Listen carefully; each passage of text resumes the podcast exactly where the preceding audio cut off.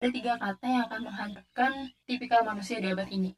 Apa? Kata orang. Ketika kita merasa insecure juga kita bisa dengan mudahnya ngomong sama orang kayak, ya kamu enak sih, kamu gak ngerasain.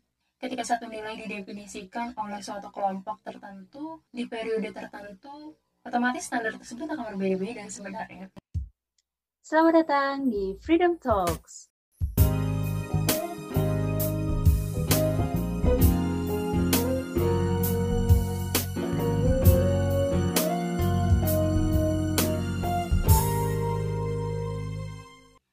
Halo everyone, balik lagi bersama aku di Video Freedom Talks Podcast. Apa kabar kalian hari ini? Aku berharap kalian dalam keadaan good mood pastinya.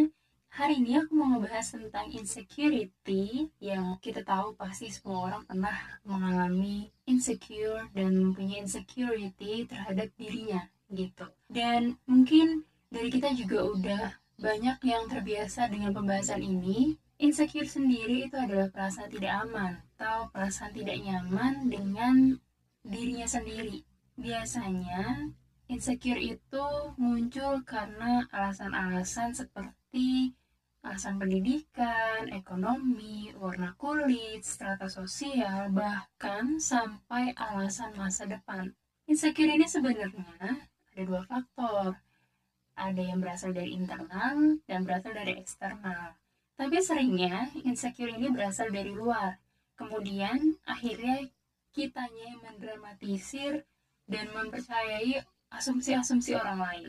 Misalkan soal fisik. Kalau di komen sama temennya, kok kamu gendut sih? Terus kita jadi kepikiran nih, ah iya ya, memangnya aku gendut ya? Apa aku jadi nggak menarik? Apa aku jadi nggak cantik? Jadi dari omongan orang, terus kita sendiri yang menyimpulkannya itu banyak banget padahal omongan orang tuh cuman mungkin ya satu kalimat kita bisa menyimpulkannya berapa kalimat gitu. Dan itu adalah kalimat-kalimat negatif yang kita tujukan pada diri kita sendiri. Dan aku juga sebelum mengangkat tema ini aku melakukan riset nih sama temen terus juga ikut webinar yang membahas tentang insecure dan juga riset di beberapa website kenapa seseorang merasa insecure dan insecure itu apa, gimana kita menerima rasa insecure itu akan dibahas di sini. Jadi buat kamu yang saat ini lagi ngerasa insecure atau sering banget dapet curhatan dari teman-temannya kalau temannya lagi ngerasa insecure dan kamu sendiri bingung harus ngapain, mungkin episode podcast ini cocok buat kamu.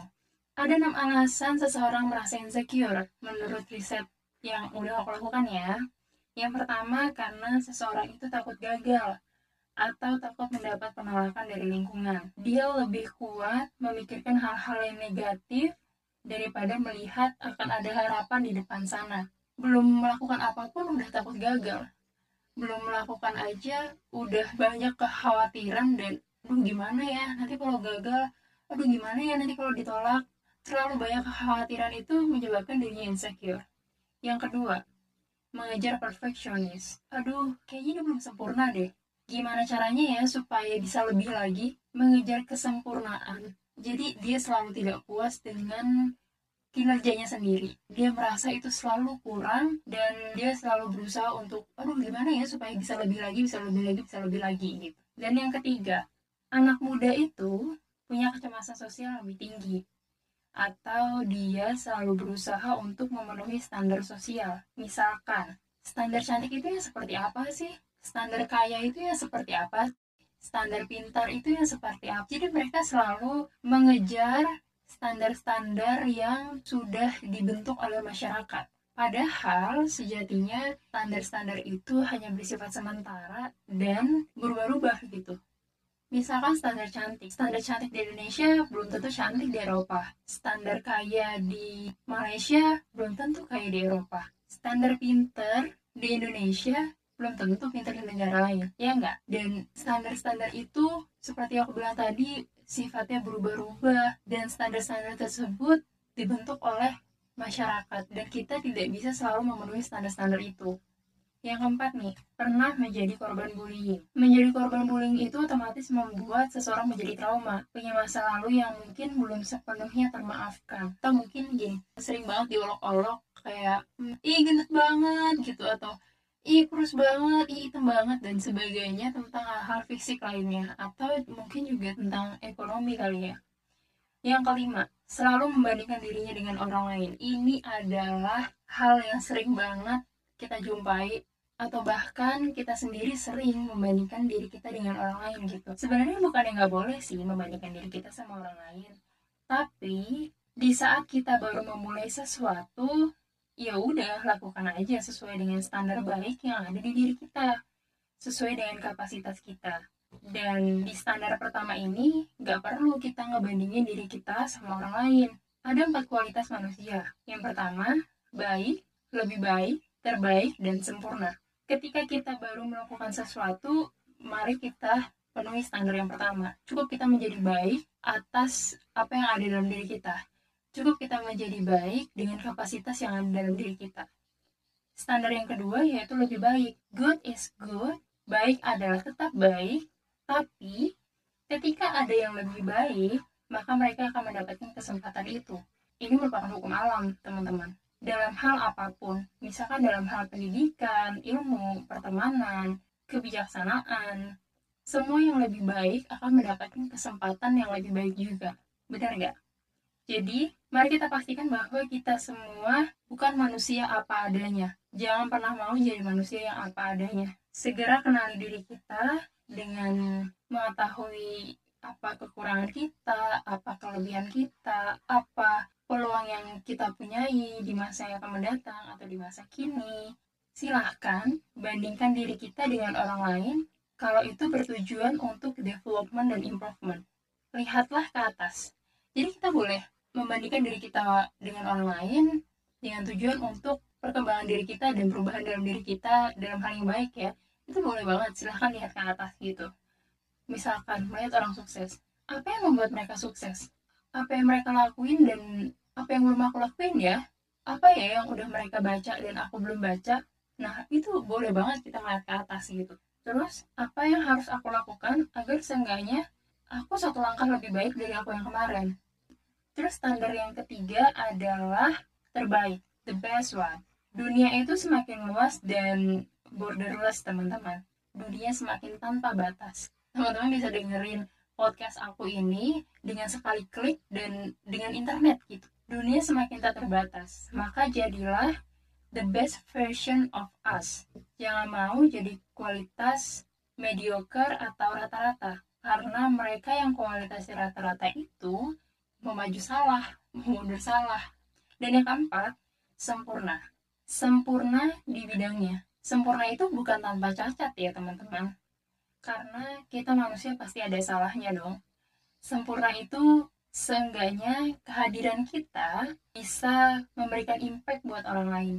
Kita boleh punya pencapaian dan kita juga boleh mengukur kesuksesan kita itu dari pencapaian-pencapaian yang sudah kita raih itu nggak masalah itu adalah hal yang baik itu adalah hal yang dapat melengkapi portofolio kita tapi pada akhirnya pencapaian tertinggi yang bisa dibuat oleh manusia di mana pun dia berada adalah ketika kehadirannya bisa ngasih impact buat orang-orang di sekitarnya tadi udah sampai yang kelima yaitu membandingkan diri kita dengan orang lain dan yang keenam itu adalah karena masa lalu karena masa lalu bisa membuat seseorang menjadi insecure. Mungkin masa lalunya yang kelam, terus dia merasa bahwa, duh kayaknya aku nggak pantas deh hidup di dunia ini misalkan. Duh aku nggak pantas deh kayaknya mendapatkan ini gitu. Karena masa laluku yang buruk misalkan. Duh kayaknya aku tidak pantas untuk dicintai gitu. Aku tidak pantas untuk berprestasi misalkan seperti itu. Padahal ya, jangan biarkan masa lalumu itu mendefinisikan dirimu saat ini. Aku percaya semua manusia itu punya kesempatan untuk berubahnya masing-masing. Jadi, seperti aku bilang tadi, jangan biarkan masa lalumu itu mendefinisikan siapa dirimu di saat ini. Nah, ini menarik banget. Tadi kita udah ngebahas tentang 6 alasan kenapa seseorang merasa insecure gitu. Dan kita bisa merefleksikan ke diri kita sendiri bahwa selama ini kita merasa insecure itu karena diri kita sendiri atau karena standar yang buat oleh orang lain.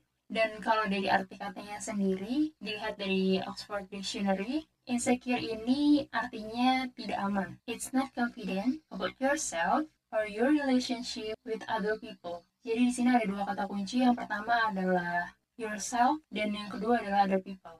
Ini tentang bagaimana penerimaan kita terhadap diri kita dan bagaimana orang lain melihat diri kita. Bagaimana kita bisa melihat starting point di diri kita dan bagaimana lingkungan melihat diri kita. Kalau ada nih hal yang bisa kita atur itu cuma dua. Yang pertama adalah mindset kita, yang kedua adalah pilihan sikap kita.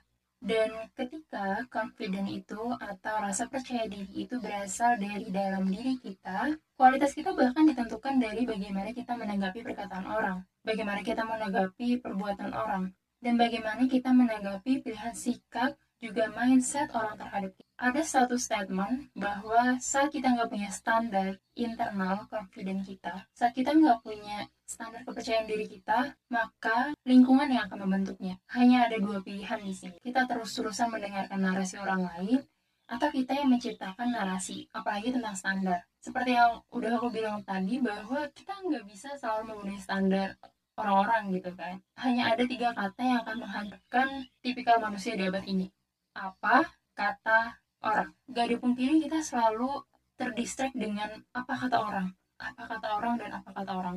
Ketika kita mau melakukan sesuatu, ketika kita mau berpenampilan, dan seperti yang aku bilang tadi bahwa kita nggak bisa memenuhi standar orang lain Misalnya standar cantik, versi kita itu cantik itu berasal dari dalam diri kita atau dari standar orang lain. Atau misalkan contoh standar orang kaya, selama ini standar orang kaya yang ada di dalam diri kita itu adalah ketika kita merasa cukup dengan diri kita berdasarkan kebutuhan kita atau karena kita berekspektasi terhadap orang-orang sukses. Atau mungkin standar kepintaran. Standar kepintaran itu apakah berdasarkan penilaian yang ditentukan oleh lingkungan atau ketika kita merasa paham terhadap sesuatu dan membuat kita merasa cukup untuk menjalani hidup karena ketika kita sudah memenuhi standar kepercayaan diri kita, ketika kita sudah memenuhi confident kita, maka yang lain itu hanya sebagai pembanding. Dan sebaliknya, ketika kita nggak punya standar kepercayaan diri kita, kita nggak punya standar confident kita, otomatis kita jadi sering mendengarkan apa kata orang. Dan bakal capek banget nggak sih kita selalu ngedengerin apa kata orang, apa kata orang, apa kata orang. Yang sebenarnya kita juga tahu bahwa perkataan manusia, perkataan orang lain tuh nggak akan ada habisnya dan nggak akan berhenti sampai di situ aja teman-teman. Jadi untuk apa kita selalu memenuhi standar yang dibuat oleh masyarakat? Ketika satu nilai didefinisikan oleh suatu kelompok tertentu di periode tertentu, otomatis standar tersebut akan berbeda-beda sebenarnya. Yang harus kita ingat bahwa manusia berubah. Mungkin standar kayak di 80-an ya berbeda pastinya dengan standar kaya yang di tahun 2021 dan berlaku juga untuk standar-standar lainnya. Oh ya, mungkin ada juga sebagian orang yang mencoba untuk memilih atau mencoba untuk menyembunyikan rasa insecure-nya dari orang lain karena takut kalau mendapatkan judgment. Misalkan ada seseorang yang insecure karena berat badannya yang berlebih, terus dia memilih untuk menyembunyikannya. Dia memilih untuk memakai pakaian-pakaian yang lebih longgar dari biasanya untuk menyembunyikan bentuk badannya. Atau misalkan lagi, ada seseorang yang insecure dengan jerawat di wajahnya. Dia lebih memilih untuk menyembunyikannya dengan cara memakai masker misalkan, atau jadi nggak mau keluar rumah misalkan. Ya semua itu adalah pilihan orang masing-masing, ya which is good.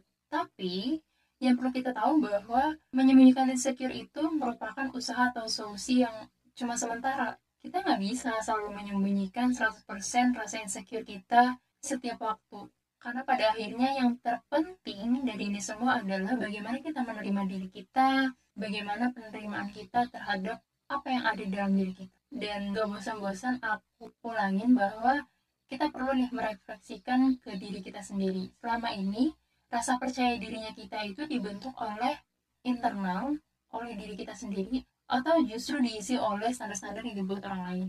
Nah, dari tadi kita udah membahas tentang alasan seseorang bisa merasa insecure, kemudian kita juga ngebahas tentang apa sih insecure itu. Nah, sekarang kita akan membahas tentang gimana sih cara kita untuk menerima rasa insecure kita. Di sini cuma ada dua pilihan. Yang pertama memperburuk keadaan dan yang kedua memperbaiki keadaan. Dan aku yakin teman dengar semua pasti memilih untuk memperbaiki keadaan dong. Tapi tahu nggak, ada perilaku-perilaku kita yang bahkan dapat memperburuk keadaan dapat memperburuk rasa insecure kita misalnya nih ketika kita merasa insecure kita jadi blaming terhadap diri sendiri kita blaming terhadap orang tua blaming terhadap keluarga kita menyalahkan keadaan yang kita anggap sebagai sumber atau penyebab dari perasaan insecure itu. Ketika kita merasa insecure juga kita bisa dengan mudahnya ngomong sama orang kayak, ya kamu enak sih, kamu gak ngerasain. Ada yang sering ngomong kayak gitu gak ketika merasa insecure atau ketika merasa perasaan hati lagi gak enak nih lagi gak aman gitu lagi nggak pede misalkan. Tapi perlu kita ingat bahwa terus terpuruk dalam keadaan seperti ini bahkan menyalahkan juga putus asa itu tuh nggak akan menolong kita sedikit pun. Nggak akan membuat keadaan menjadi lebih baik. Dan yang kedua aku yakin semua di sini yang dengerin juga pengen dan mau banget untuk memperbaiki keadaan ada dua hal yang bisa kita lakukan untuk memperbaiki keadaan kita yang pertama, merefleksikan ulang kepada diri kita sendiri. Sebenarnya, selama ini insecure kita itu berasal dari diri kita atau berasal dari orang lain. Seperti yang udah aku mention tadi. Dan yang bisa jawab itu sebenarnya cuma diri kita sendiri. Yang kedua, ketika semua orang memandang insecure sebagai hal yang negatif, ternyata kita bisa loh memandang insecure itu sebagai hal yang positif. Insecure itu bagus, apalagi kalau dilihat untuk improve diri kita. Seseorang yang mengenali dirinya bisa menjawab sendiri tentang apa itu kelebihannya, apa itu kekurangannya, apa itu peluangnya, apa itu ancaman yang ada dalam dirinya. Jadi dia bisa menjawab sendiri tentang dirinya sendiri. Orang yang mengenal dirinya sendiri itu juga tahu nih skill dia di mana, kemampuan apa lagi nih yang harus dia tingkatkan, kemudian kapasitas dia itu di mana, kualitas diri dia itu seperti apa. Itu tuh orang-orang yang mengenal dirinya itu pasti tahu banget tentang itu. Misalkan nih uh, contohnya aku kan nggak bagus dalam hal menulis fiksi ataupun non fiksi biasanya cuma nulis caption Instagram gitu kan. Ya aku akui aku masih nggak bagus gitu. Dan ketika aku mengetahui kekurangan itu ya pilihannya adalah cuma dua tadi memperburuk keadaan atau memperbaiki keadaan. Jika aku memilih untuk memperbaiki keadaan so aku akan melatih diriku untuk menulis agar lebih baik dengan cara misalkan banyak-banyak baca buku atau mengikuti webinar-webinar yang membahas tentang kepenulisan, membaca esai-esai dengan kita tahu apa kelebihan dan kekurangan kita, itu menjadikan diri kita lebih percaya diri, lebih menghargai diri kita. Mengetahui kelebihan kita itu bagus dan itu bukan untuk sombong ya, tapi untuk terus mengupgrade diri. Misalkan nih, kalau kemarin kita ada di level baik, yang segera tingkatkan untuk berada di level terbaik untuk berada di level the best version of us. Dan ketika kita tahu kekurangan kita apa terimalah segala yang ada dalam diri kita. Yang bisa kita ubah ya silahkan diubah. Yang tidak bisa diubah ya terima aja. Karena itu mungkin adalah hadiah anugerah karunia dari Allah yang harus kita syukuri. Penerimaan terhadap diri sendiri itu adalah langkah awal kita mulai mengenal siapa diri kita, apa kelebihan dan kekurangan kita. Kemudian, untuk memandang insecure ini menjadi hal positif, terakhir adalah set goals kita. Apa yang ingin kita capai ke depannya. Dan jelas, seseorang yang memiliki goals dalam hidupnya itu akan lebih produktif. Bukan orang yang sibuk sekedar sibuk. Jadi, ayo kita fokus sama kelebihan kita. Setiap manusia itu punya kelebihan dan kekurangan masing-masing. Yang kurang kita terima dan kita improve. Kelebihan kita akan menjadi sumber kekuatan dalam diri kita. Mungkin dari kita ada beberapa yang insecure dengan kondisi ekonomi keluarga misalnya. Jadi teman-teman, ayo kita mulai bersyukur bahwa masih banyak loh orang yang terlahir di dunia ini dengan kondisi ekonomi di bawah kita. Misalkan juga ada orang yang insecure dengan kondisi fisiknya. Coba deh kita mulai bersyukur lagi bahwa gak semua orang yang lahir di dunia ini dengan kondisi fisik yang sempurna. Mari kita bersyukur dengan hal-hal yang kecil, dengan hal-hal yang mungkin dianggap negatif sama orang lain, tapi kita bisa mengambil sisi positif dari hal tersebut gitu. Dan untuk memperbaiki keadaan juga, kita bisa melakukan puasa media sosial atau detox media sosial apalagi kalau kita sering membandingkan diri kita dengan orang lain yang ada di dunia maya. Kita atau selebgram atau apa pun lah yang sering kita lihat di media sosial. Mungkin kita perlu rehat sejenak gitu. Silahkan untuk bermain media sosial lagi ketika kamu siap. Dan yang terakhir adalah carilah lingkungan yang sportif. Lingkungan yang sportif itu adalah ketika kita baik ya dipuji ketika kita kurang baik ya dikritik dikasih saran. Penting banget kita dikelilingi oleh orang-orang yang mau ngasih tahu apa kekurangan kita apa kelebihan kita. Kalau ada teman-teman yang merasa nggak suka kalau dikritik sama orang lain tuh sebenarnya gini ya. Mungkin orang-orang yang mengkritik kita itu bisa jadi adalah orang-orang yang ingin melihat kemajuan kita di masa depan. Tapi orang-orang yang selalu memuji kita setiap waktu setiap hari bahkan mungkin bisa jadi adalah orang-orang yang membuat kita jalan di tempat. Jadi kita tuh karena terbuai nih dengan pujiannya kita jadi nggak tahu nih apa yang harus kita pelajari lagi apa yang harus kita perbaiki lagi. Dan untuk menutup episode kali ini aku berharap kita bisa lebih mengenali apa penyebab rasa insecure kita dan kita juga bisa memandang insecure lagi dengan sudut pandang yang lebih positif. Kita juga bisa memilih jalan untuk memperbaiki keadaan dengan hal-hal yang udah aku sebutkan tadi karena waktu kita itu terbatas. Jadi amat sangat sia-sia kalau pakai untuk hal-hal blaming, mengeluh, play victims. Ya semua itu bukan memperbaiki keadaan malah membuat rasa insecure kita jadi lebih tinggi. So fokuslah pada kelebihan kekurangan yang kita improve bersyukur. Jangan hanya mengutuki masa lalu jangan hanya mengutuki masalah dan keadaan. Closing statement dari aku jangan banyak insecure, banyaklah bersyukur.